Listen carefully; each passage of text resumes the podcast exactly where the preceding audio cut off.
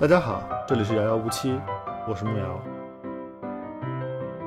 今年年初的时候，我立下过一个 flag，说我今年年内一定要开始做一个播客。今天是今年的最后一天，所以这是今年我们的第一期，也是最后一期播客。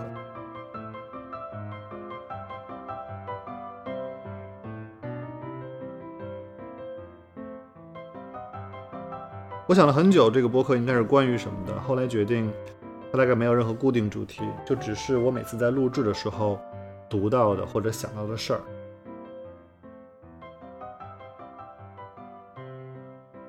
那今天的主题是我在年末看的一部三级纪录片《Inside Bill's Brain》，就是在比尔盖茨的大脑里。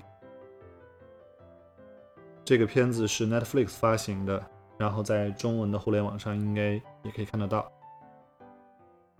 我不打算重新叙述这个纪录片的内容，我推荐每个人都去看一下。三集一共只有三个小时，而且我确定你一定能从中得到一些收获。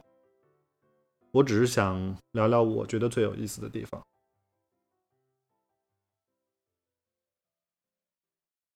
我们都知道，呃，盖茨的近二十年基本上都在做慈善，这也是这部片子的主题，因为。大多数人只知道他在花钱，并不知道他在做什么，以及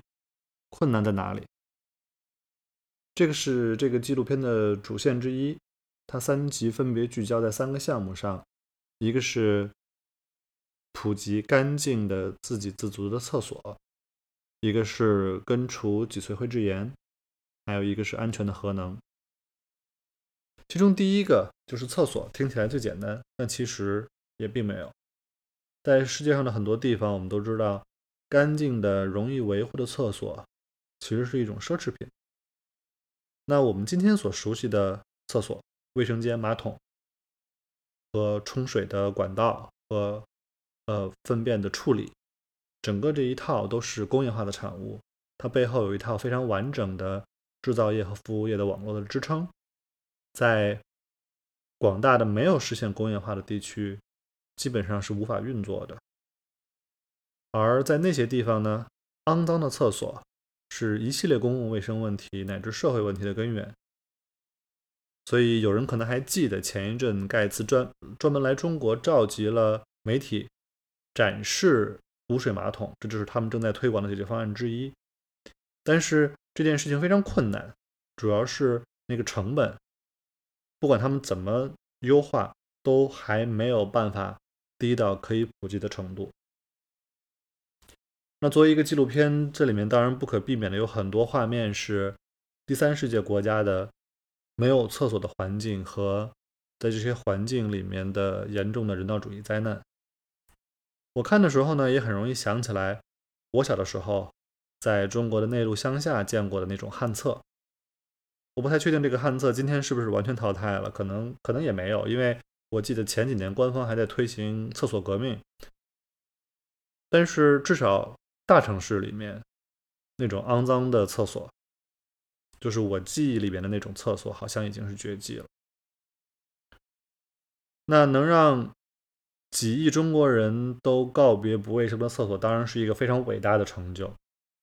这个让我想起来，就是每年的那个诺贝尔奖经济学奖颁奖的时候。网络上、社交媒体上都能看到一种议论，就是说这些经济学家都是纸上谈兵，他们为人类的脱贫所做的贡献远不如中国的实际脱贫经验来的重要，因为中国的这个是实打实的进步。那这个说法当然也言之成理，但是它放在全世界的背景下面，就产生了一个问题，就是是不是大量的第三世界地区，除非也经历一套。一整套社会革命，就是从经济基础到上层建筑都这么推倒重来一遍，然后花上几十年甚至上百年的时间，不管是跟随中国的解决方案，还是他自己有一个天才的领导人物另起炉炉灶，总之要等到整个的国家和社会都焕然一新之后，才能用上干净厕所。那盖茨的入手角度显然是说技术问题。技术解决，我不去充当这个什么社会改造的救世主，我也不去搞社会革命，我只是单纯的设计可持续的、容易维护的、廉价的厕所，就事问论事的处理问题。所以在电影里面可以看到，他基本上是在用软件工程师的思维方式，就是设计方案，然后调动方方面面的资金和智力资源，就像是他自己当年设设计 DOS、设计 Windows 一样。这个听起来并不奇怪，但是你仔细想想看，这个其实是上个世纪末在硅谷崛起之后，人们才诞生的一种对世界问题的应对方式。因为历史上人们发明创造一个东西的时候，不是有这么强的目的导向性的，工程师也没有这么大的 ego，就觉得自己好像是在 debug 一样，可以先去寻找这个世界的这部大机器里面的不完美的地方。然后去改造它，去解决它。那盖茨自己的经历当然让他觉得他有资格这么做，然后他也的确有这个资源，大家也确实愿意去配合他。但是比他更早一代的慈善家，比方说洛克菲勒家族，可能就不太会干这种啊发明一个厕所去拯救第三世界的这种事儿。那他这个进展如何呢？大家可以自己看纪录片，可以让你对真实的。世界运作的逻辑，或者说，确切来说，就是对真实的世界的没有逻辑有更深入的理解。那我自己的看法是这样的：在我所处的这个世界的气泡里面，是技术基本上构成了一个世界上问题的兜底的解解决方案。这基本上是一个默认的常识，大家最后觉得可以去。寄希望于的，或者说是去起灵于的，还是技术。在过去的几十年里面呢，技术也确实没有让我们失望。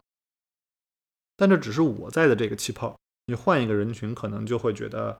啊，技术造成的麻烦可能比它解决的问题还多。但即使在我所在的这个气泡里面，大家也越来越深切的感觉到，技术的能力是有边界的。这不是说这个技术就不再发展了，它还在飞速发展，但是。啊，刚才我的猫叫了一声。但是，就是指望技术就可以单枪匹马的解决问题，可能不太现实。那这个纪录片最后对盖茨有一个拷问，就是他是不是过于乐观了？他是不是根本就挑了错误的战役来打？盖茨自己说，他是一个彻头彻尾的技术进步主义者。你看了这个片子呢，你也很难不为之动容，你甚至会有一种非常古怪的希望，这个曾经的世界首富所掌握的资源还能更多一点的这种念头。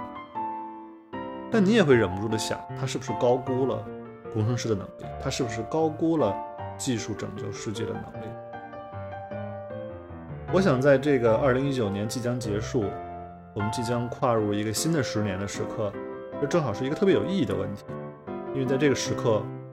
非常多人非常惶恐，对未来有期待有焦虑。那这个时候呢，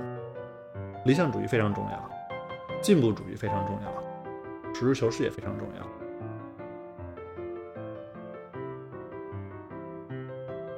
所以我强烈推荐大家去看一下这个纪录片，它拍的其实非常好，可看性非常强。然后你又能学到很多东西，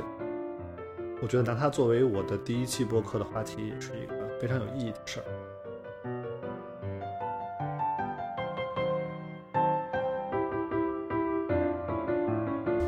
这是遥遥无期在二零一九年第一期也是最后一期播客，我是牧羊，大家新年好，我们明年见。